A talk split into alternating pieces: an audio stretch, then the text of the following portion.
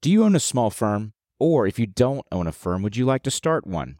Padgett gives firm owners all the benefits of owning a small firm, plus the backing, playbook, and confidence that comes with being backed by a large firm. Stay tuned to hear more about Padgett later in the episode. If you'd like to earn CPE credit for listening to this episode, visit earmarkcpe.com. Download the app, take a short quiz, and get your CPE certificate. Continuing education has never been so easy. And now, on to the episode.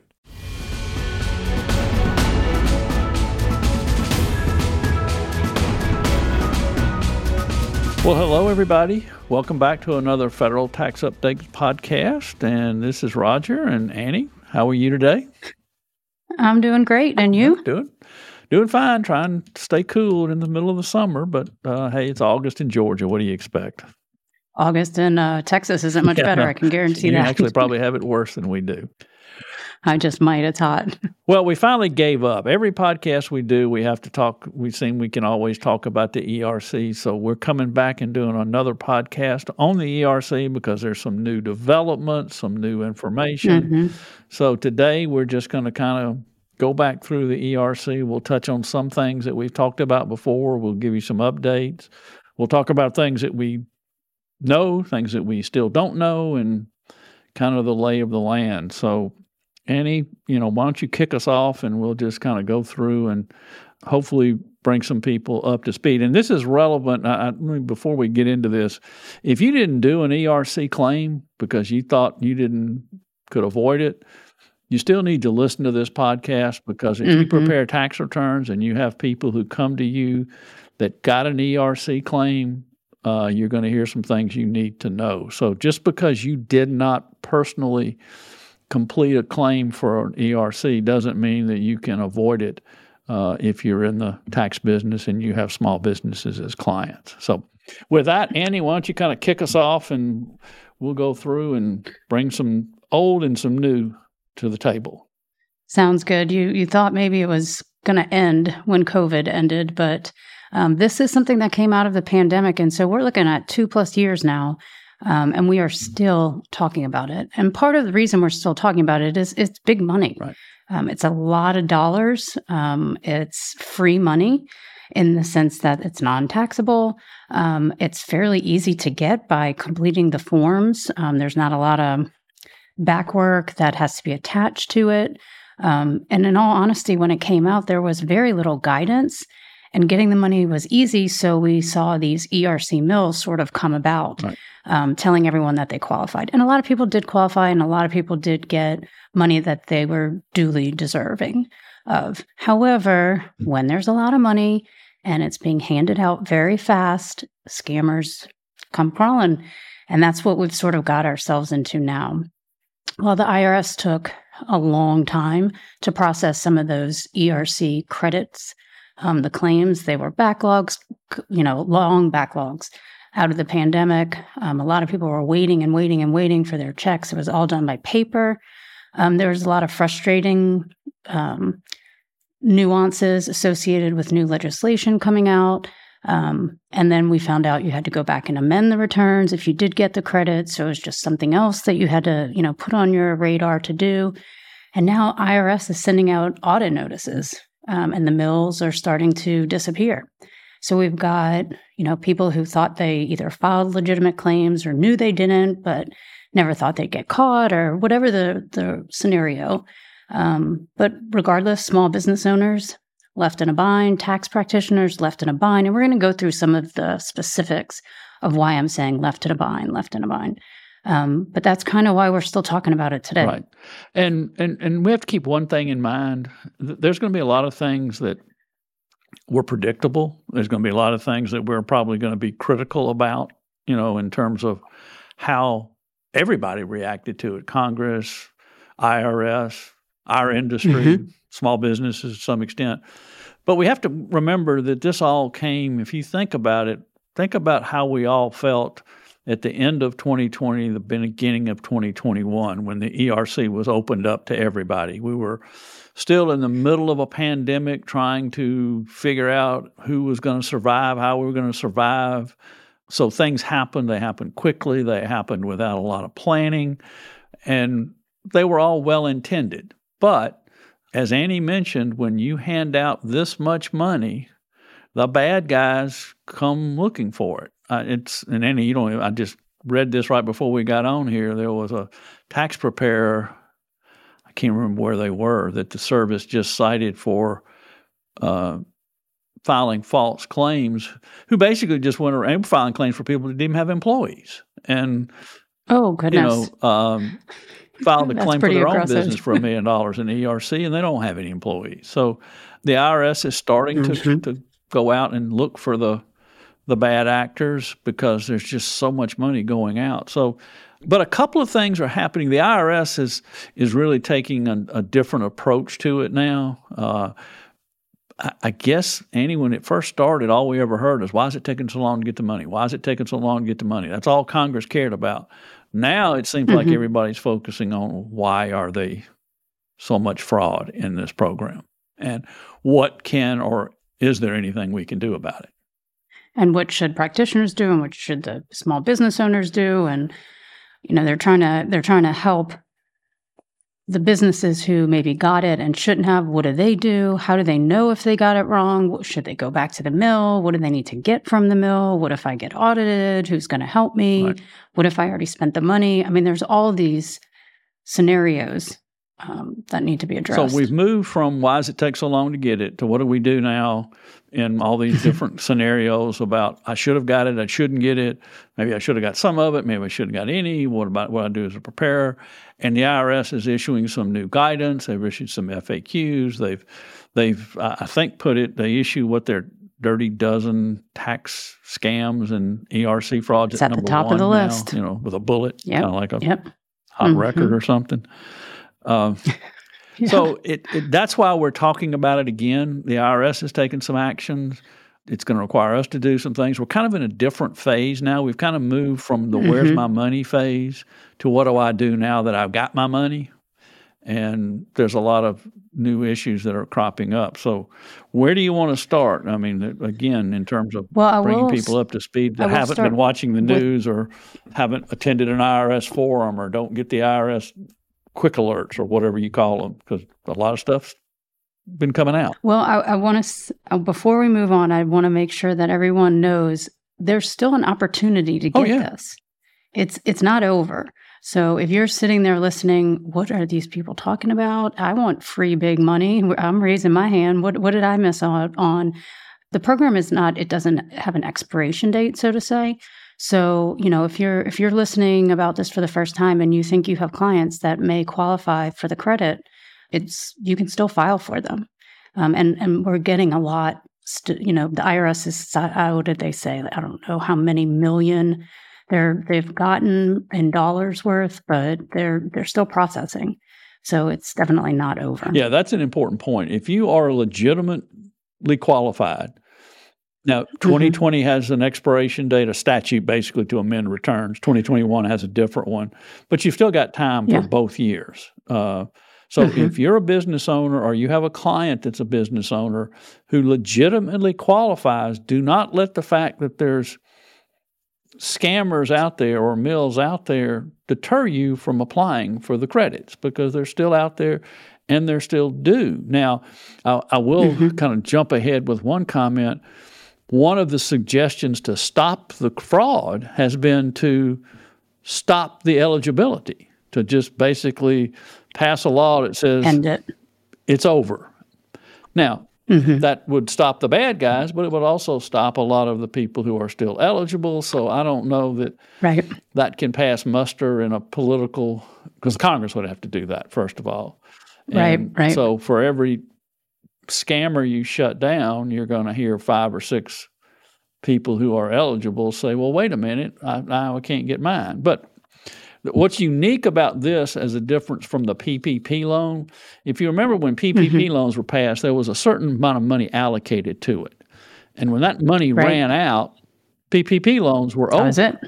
the employee retention credit was just out of the general funds. I mean, there was no pot of money that could ever run out. So, I mean, theoretically, we could drain the federal government dry on employee retention credits and they would still be paid unless Congress takes action. But that is that the commissioner even mentioned in one of his talks that we'll talk about that Treasury might go to Congress and say, "You got to cut this off. We just there's just no way to police it where we are." I don't know how practical mm-hmm. that is, but uh, as of today, if you're eligible, you can still get it. You can and, still file and you should yep. because there's again, this is not about telling legitimate people not to do it. It's just how do we stop the bad ones and what do we do as practitioners. So that's one little thing. And, and he's 100% right. It's still eligible unless something changes. But I just, I'd be shocked if Congress would do it. Yeah. And, and, and you led me to a point here, Roger. I mean, in order to catch the mills or the scammers or those who didn't qualify for that, they're doing IRS ERC notices, and the notices are out there. They've been sending them out. They're um, there's 16 bullet points, I believe, on the notice that asks you for certain types of documentation, verification, the calculations, whether or not you know it's amended for one year, for one period, for two periods, multiple both years, etc. Um, and so they're they're very specific in what they're looking for. How did you qualify?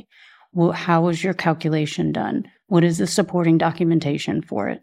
Um, so you know, even I don't know. Did you know? Did you hear a number of how many people they've caught so far? I read somewhere that the criminal people, yeah, I, I don't know if this guy I read about today was part of it or a new one, that there's approximately been 12 criminal cases applied against some of the the mills, which we'll just use that mm-hmm. term, you know, whatever they are. Uh, like I said, I yeah. don't know if this person, this was an individual as opposed to some of these firms that we hear Companies. about. So I don't know if that counts as 13 or if that's one of the 12 or if that goes in a different bucket. But the IRS is really trying to find these mm-hmm. people who are mm-hmm. being overly aggressive and basically saying every business qualifies, you know.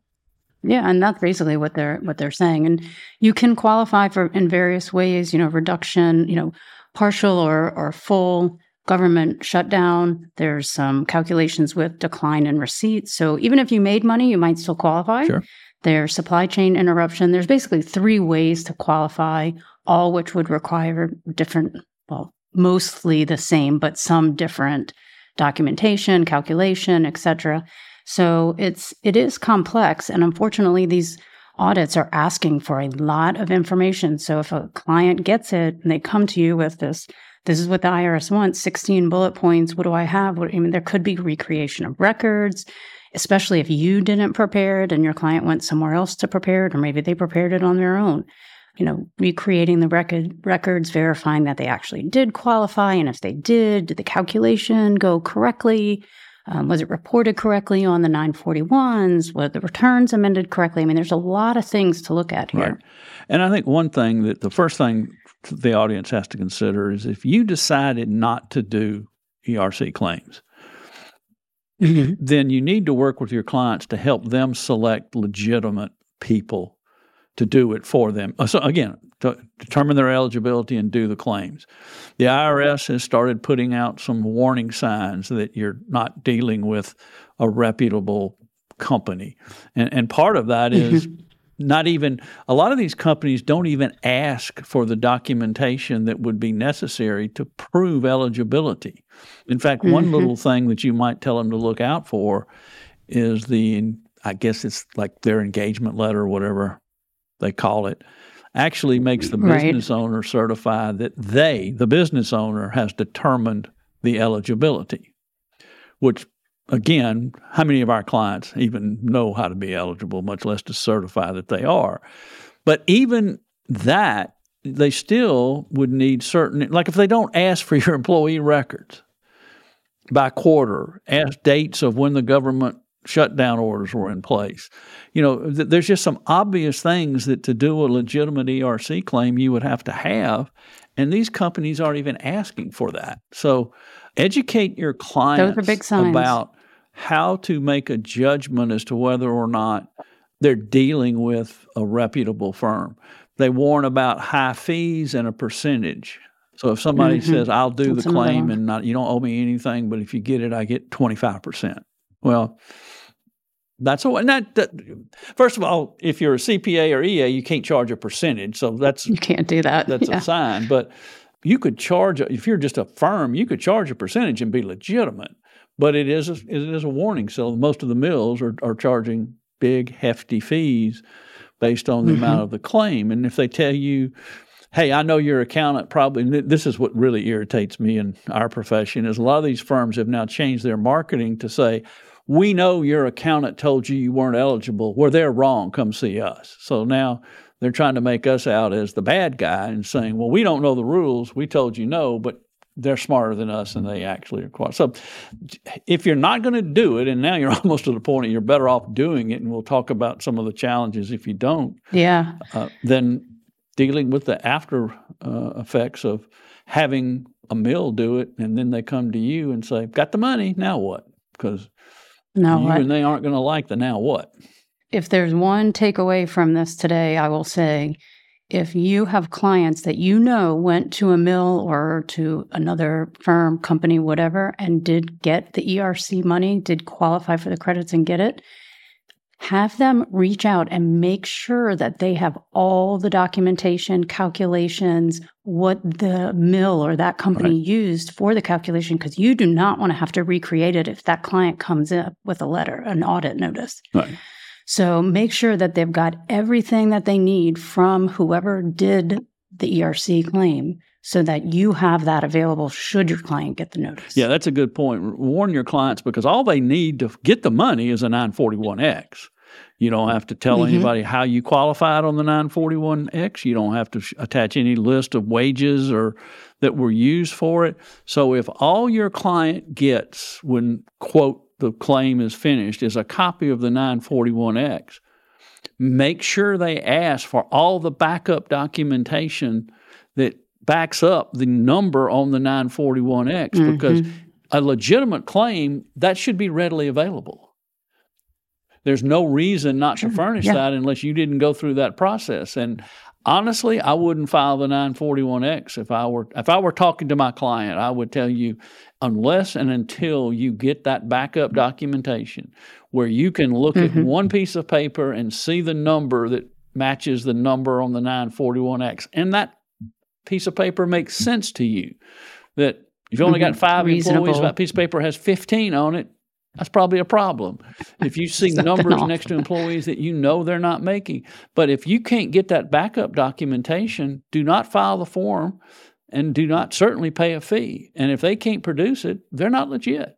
And then if they if you if let's say the mill's gone, right? And and the client's like, but no, I I mean I really do qualify. And you're like, well, it, it appears that you might qualify. And you have to start from scratch, gathering the records, verifying the calculation, creating the worksheets, you know, asking the questions, did you get a PPP loan? And if you did, which employee was associated with the PPP? Right. You can't double dip on those employee wages.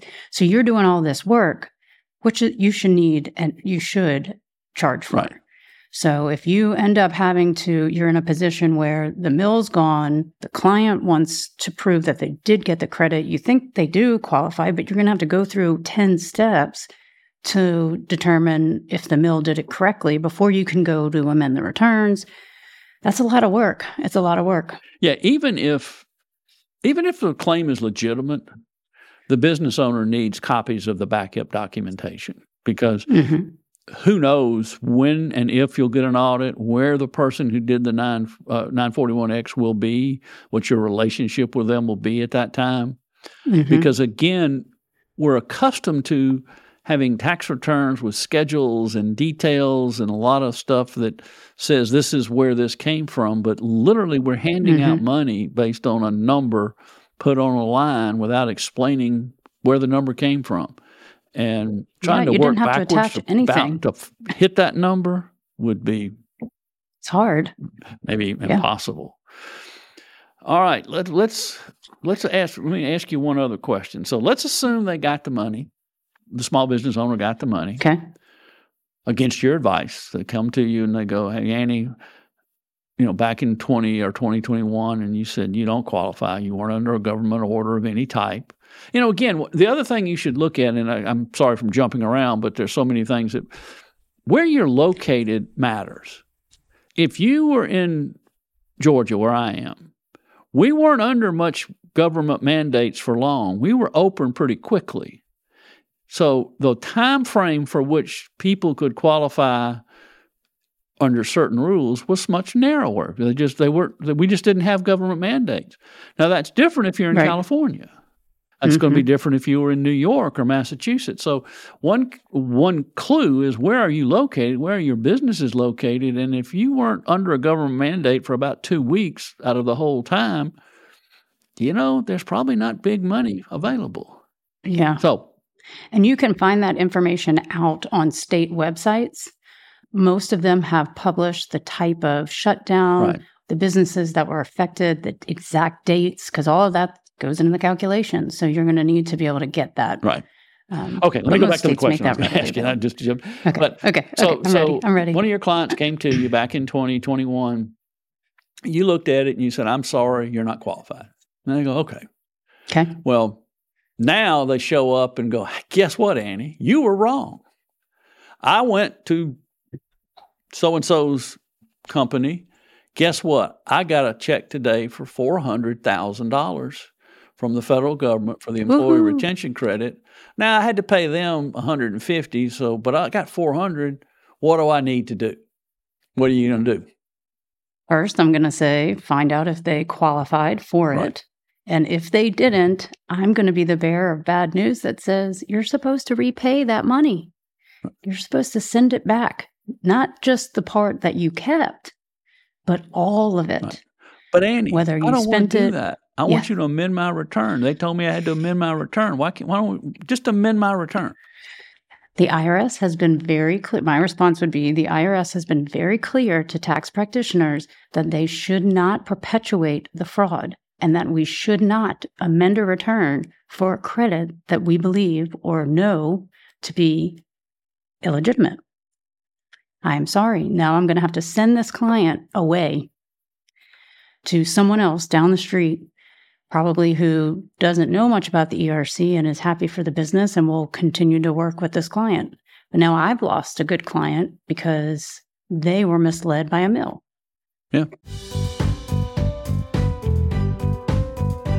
Hi, I'm Jeff Phillips, CEO of Padgett. We've been helping firm owners grow the right way for over 50 years by providing marketing, technology, and of course, tax support. It's like hiring another 20 people who help you run your firm, but for a tiny fraction of the cost. And if you like this podcast, remember that these are two of the national team leaders at Padgett that exist to support Padgett firm owners. So to learn more, visit padgettadvisors.com slash podcast or padgettadvisors.com slash podcast. Now let's get back to my colleagues Roger and Annie for the federal tax updates.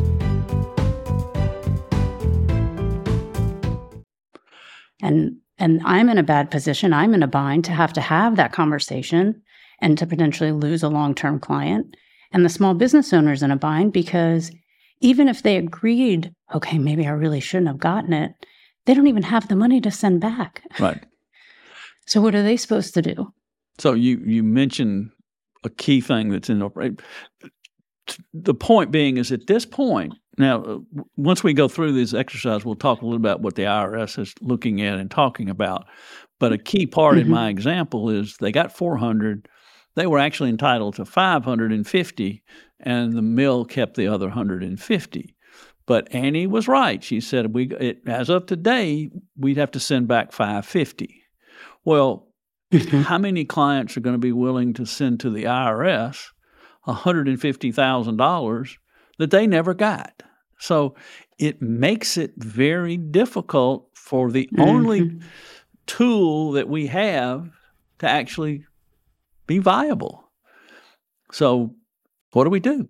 I mean, there's well, we, we don't know yet. No. We're we're waiting for additional guidance, and that's and that's the things there. While we keep getting, um, I mean, the IRS is updating FAQs. We've got examples. They're they're having meetings. There was one in Atlanta. They're putting out, you know, they're they're they're asking practitioners for assistance and and asking good, good questions. But we're still there's so many unknowns. What if there was just a typo or small error? How do you correct it? Do you, there's no such thing as amending it. You know, can you get on a payment plan? What if you volunteer and say, You're right, I didn't deserve it. I'll pay you back, but I don't have it. I need a payment plan. Can you do that? Right.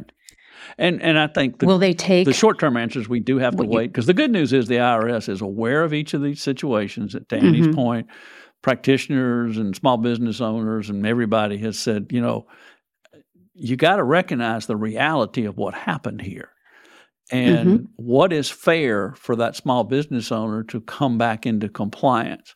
And Annie mentioned there was an IRS forum in Atlanta, and the commissioner, to his credit, he was scheduled to speak, which he did.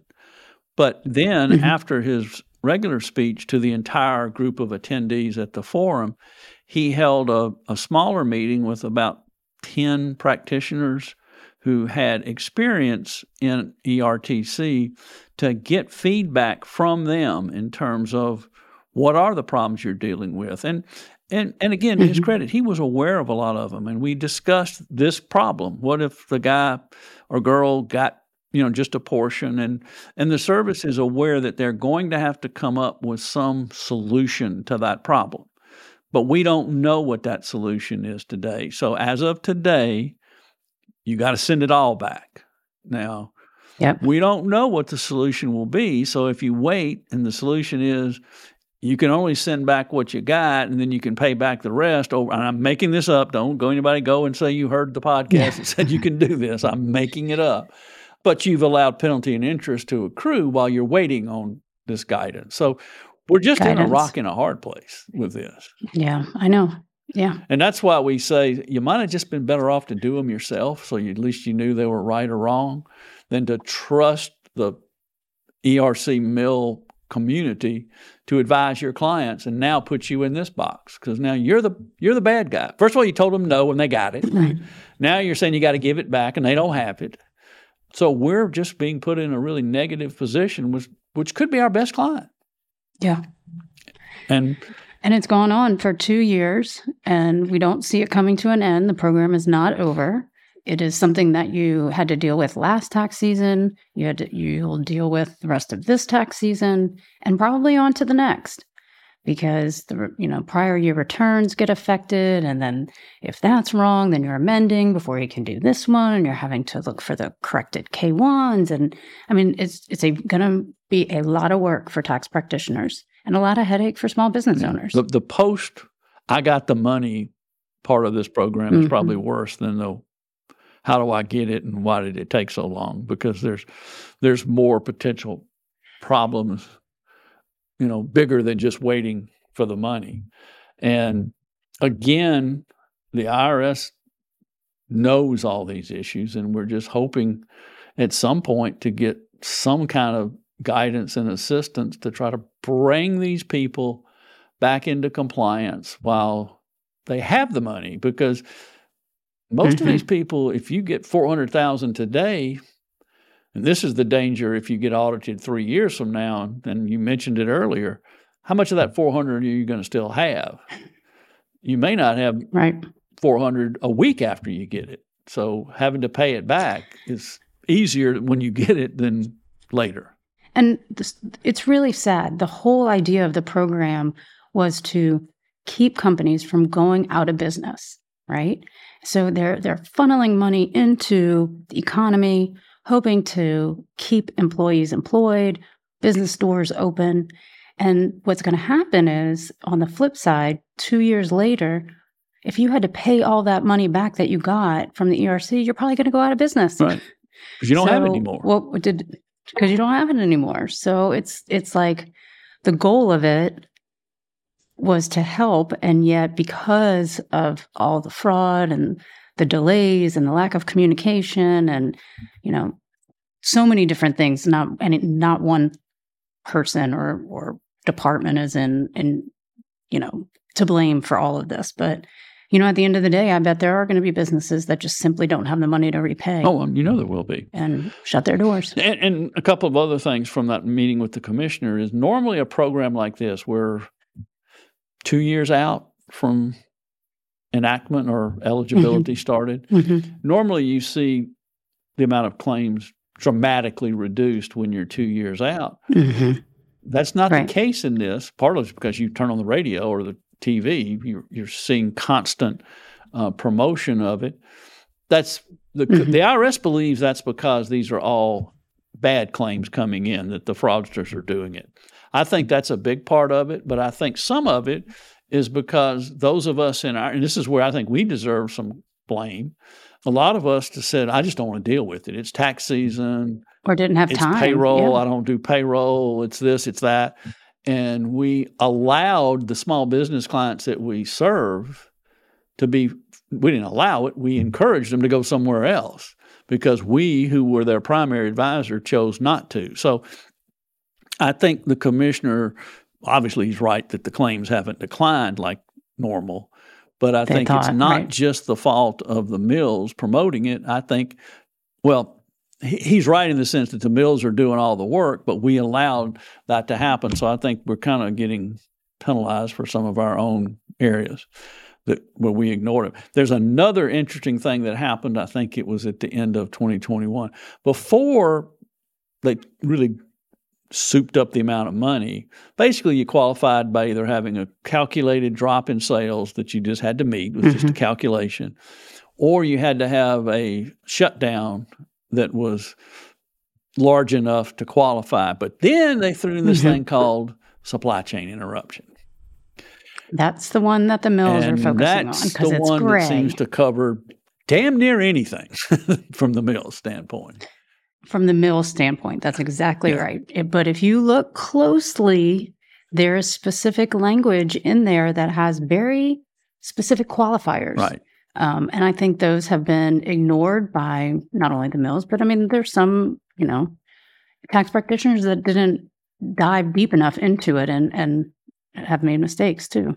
Yeah, it, the IRS, and this is one I think legitimate criticism of the IRS. Mhm. They just put out what was it a week or so ago that Yep. uh, some examples End of of July. supply chain issues, and Mhm. we needed this a year and a half ago, two years ago. Two years ago. so we could have something to show our client. So I'm gonna I'm gonna give you a test, Annie.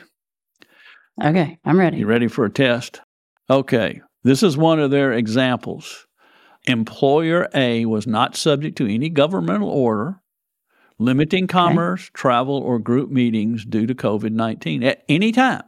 However, Okay. during 20 and 21, Employer A experienced several delays in receiving critical goods from Supplier 1.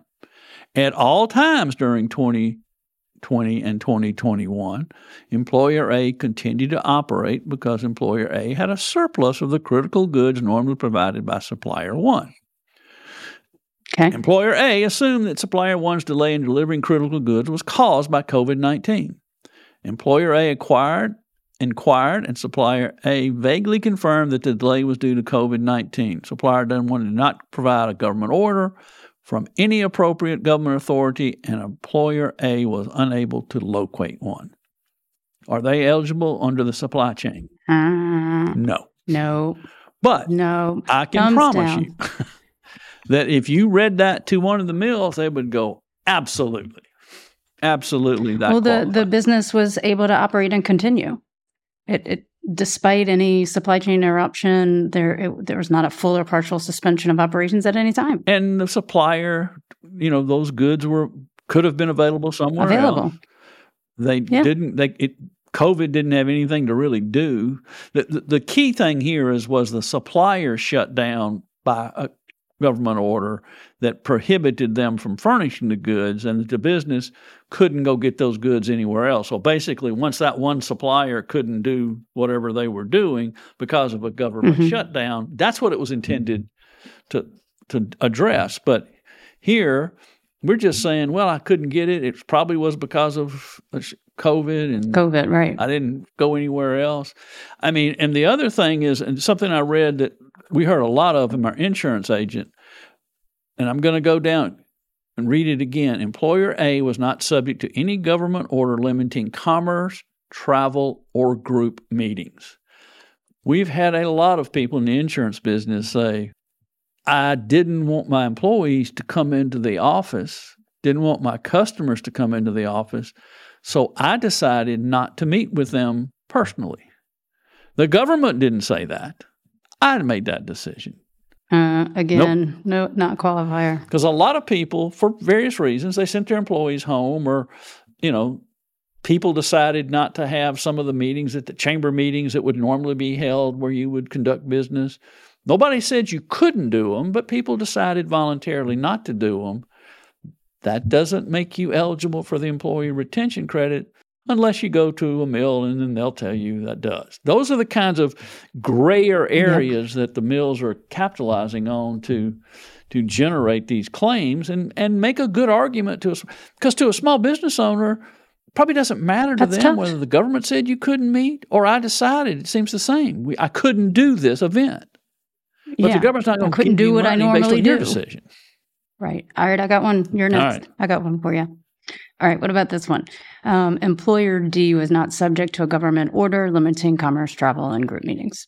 But D, employer D, could not obtain the critical goods from their supplier, but they were able to get the goods from an alternative supplier, but the cost was additional 35% more.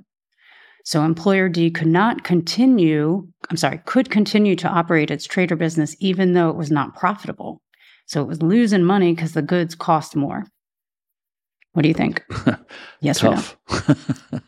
Tough. I know. I mean, it's you know, again, there's the question is not is this a bad position for the small business owner to be in? Is this unfortunate? But does it make you eligible for a handout from the federal government to keep your employees working? And had that had some government order behind it or some reason, you know, Mhm. that fit. But under that situation, as bad as that situation is, but again, think of it from the poor small business owner who hears one of these very impressive ads and says, call us. And Mhm. this is where we're caught. So then the supplier says, well, you know, your accountant, they're smart, but, you know, we, we do this full time, they do it part time. They're wrong. You're eligible. And if you agree with me, I'll get you half a million dollars. But if you agree with Annie, you get nothing. No. What do you think our clients might take a chance. Take a chance. And it's and they did, you know, and then they'll use the well, but it cost me more and I didn't make any money. And the whole reason I didn't make any money is because I couldn't get the supplies that I usually get at the cost I usually get it. And that's related to COVID. And I, my business couldn't run like it would before COVID. So I couldn't do what I was supposed to do. So I think I qualify. And and while I do hear that, that doesn't qualify you. No. Unfortunately. We have to separate what the law said and our sympathy with the small business owner for being in these situations. And we are now being put in a very difficult position as as being the the bad guy, if you will. Mhm. We're also kind of stuck, and this again, and the IRS is catching up with some of their guidance, but they're putting out a lot of information. But how many of our small business clients go to the IRS for information? They usually come to us. And so we need to have the tools necessary to A, convince the small business owner that we were in fact correct, not the mill. But even after that, we need the tools to bring this business owner in a reasonable manner back in compliance. That's what we're waiting on. And that's kind of where we sit today, though. Mhm. Uh, and again, the IRS is aware of it. The commissioners, when was the meeting in Atlanta? Last week? Last yeah, week. last week. So, I Mhm. mean, it's only been a week. So let's be I was just about to say, come on, Roger, here. where's your crystal ball? don't have all the when? answers. When are we gonna tell me when? When are we gonna finally get all the answers to our questions so we can stop speculating and and waiting and having these conversations over and over again with our clients? You know, I want to help you, but I still don't know the appropriate way to address this. Right. And they're coming to me first. I was, there was a, the first congressional hearing on the ERC was also last week. And I was a witness at, at that hearing. And, and to your point, they wanted to know what could the IRS do to do all this stuff. And I said, but you're coming to us first. You know, so the first thing they need to do is give us the tools we need because a small business owner just doesn't go to the IRS unless they don't have anywhere else Yeah. to go. And quite honestly, you don't always write stuff in a way that's understandable. So uh, help us, arm us with the tools that we need.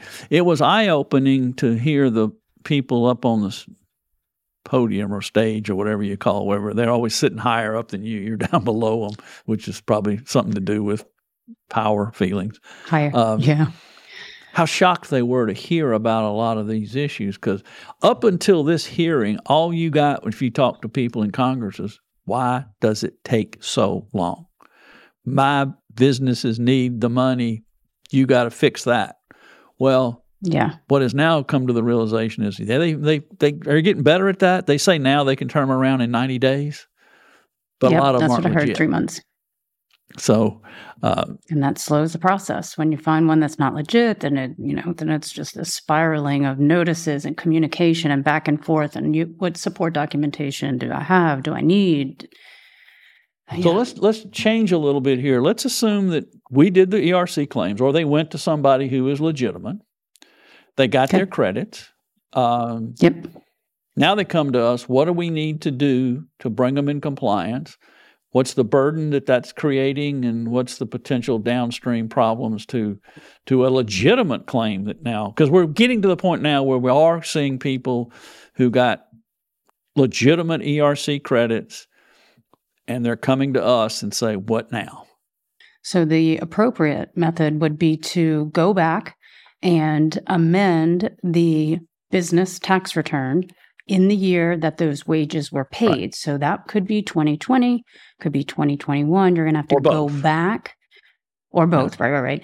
Um, go back and amend those business tax returns, which actually reduces the expense, increasing the income. Right. So you got these credits, but now your your K ones. So you got to give some of the money back and- in the amended return. you got to get right right and and when those get filed so okay you amend the businesses you get the amended k1s now the personal tax returns have to be amended for the additional money so you've got businesses and individuals of those shareholders partners of those businesses affected by it now you're getting notices for interest and penalty or or the penalty is supposed to be and i have seen notices that have waived the penalties. The interest however is not you don't abate the interest. The interest You're you getting have charged you know interest. once you've got the Right. money you get charged interest. So now we're seeing notices not only for the audits but we're seeing notices for the penalties and interest associated with the amended returns. So so remember, something else. if you got that half million dollars, you're probably if you're in a twenty percent tax bracket, twenty percent of that's going to go back in probably increased taxes on the twenty or twenty one return, and yep you're subject to some amount of interest. We don't know exactly how that calculation is being made, and we'll get that cleaned up sometime in the future. They appear to be Mhm. waiving penalties, but you may get a penalty, and you're going to have to. The, the first guidance came out and said if you get a penalty, you got a first time penalty waiver, you got reasonable cause, and it's like so. I got to write all these letters, but we've seen some notices recently where no pen, interest a penalty was charged, so we don't know Yeah, if that's just they've made a universal decision or, or if this was something Right. unique. So think about it from the small business owner's perspective. They got the money, they're thrilled, they got half a million. Well, now they got to pay you to amend one or two returns, give 20% of it back or 25 or 30, whatever they're in. And then they're going to get a notice that they owe interest, maybe interest and penalty. They're going to have to pay you to respond to that. Is a huge burden still out there as people start getting these legitimate credits. Forget the illegitimate And- credits. and a burden to the service because all of this is happening by snail mail Right. This is all, this is just adding to the number of letters, the number of uh, employees that are having to address these, you know, correspondence back and forth.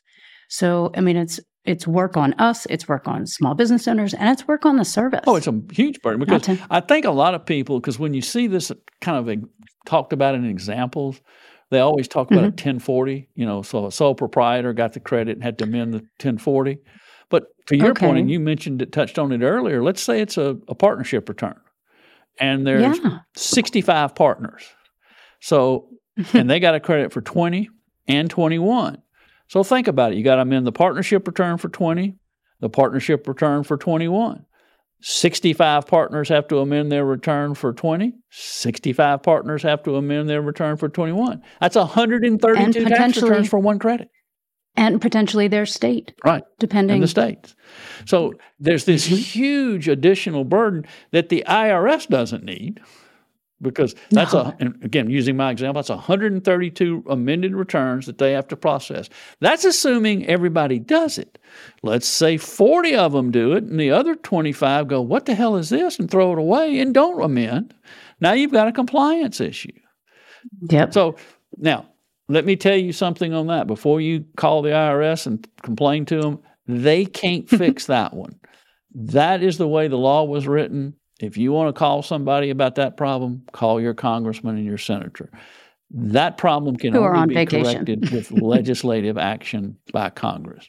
They can't. The only thing they can pass a uh, a bill on is to adjourn and go home. But beyond that, they can't agree on anything. So I'm afraid we're stuck with that. But that's a massive.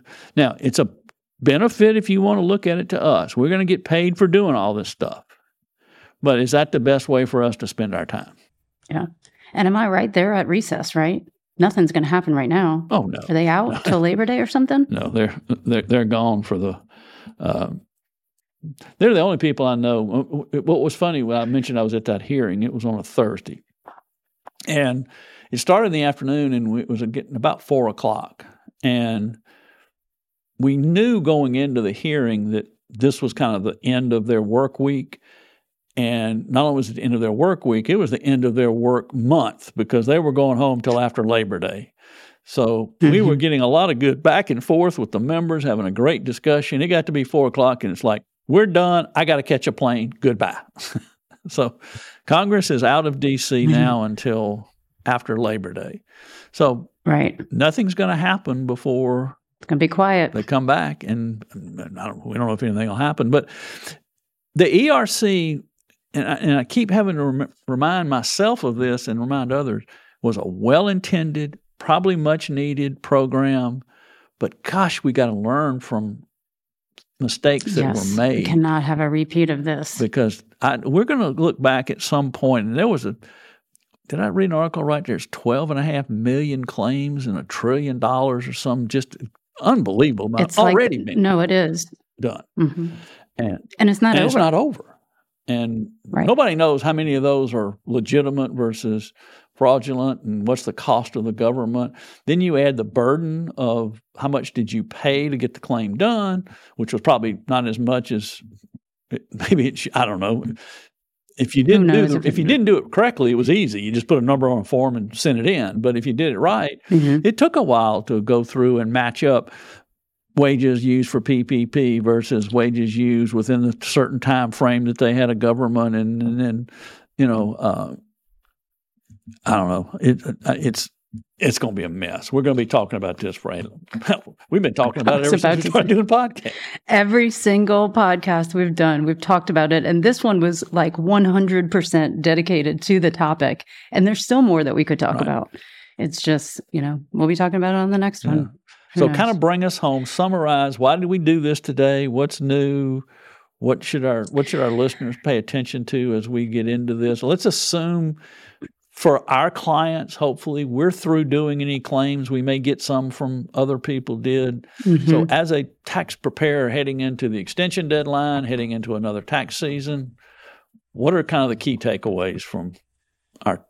The key takeaways, I think, are don't put your head in the sand there's still a lot of work around the ERC that could land on your desk, and you need to know how to address the scenario depending on what whether you did it, somebody else did it, they qualified, they didn't qualify, they're under audit, you know, whatever.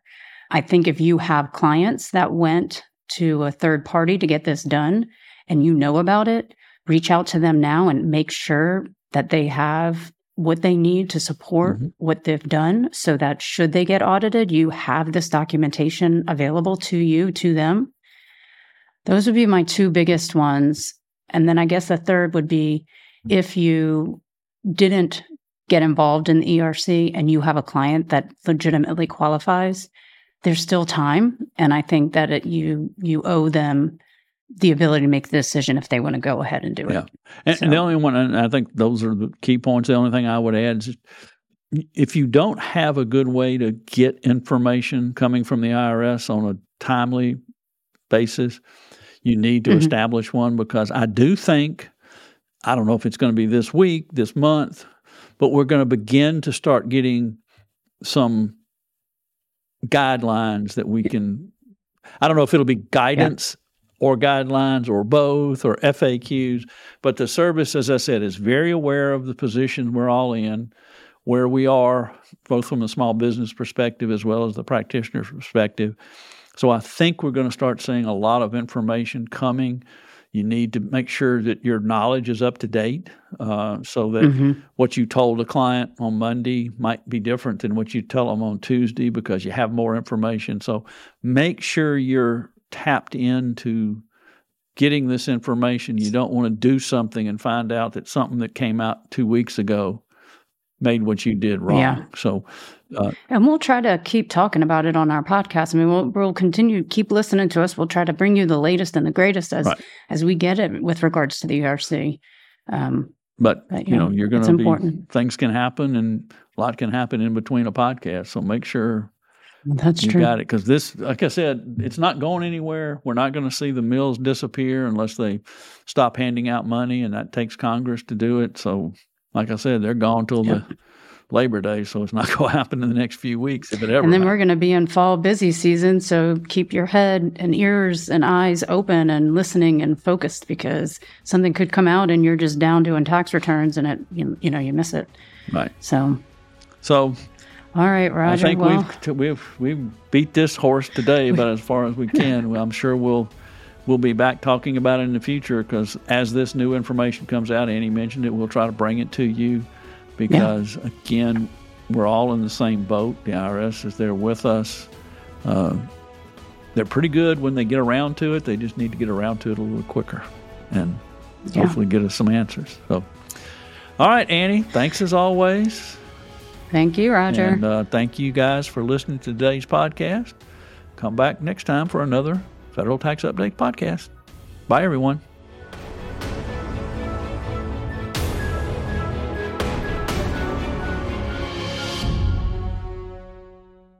All content from this podcast by Small Biz Pros Incorporated, DBA Padgett Business Services, is intended for informational purposes only.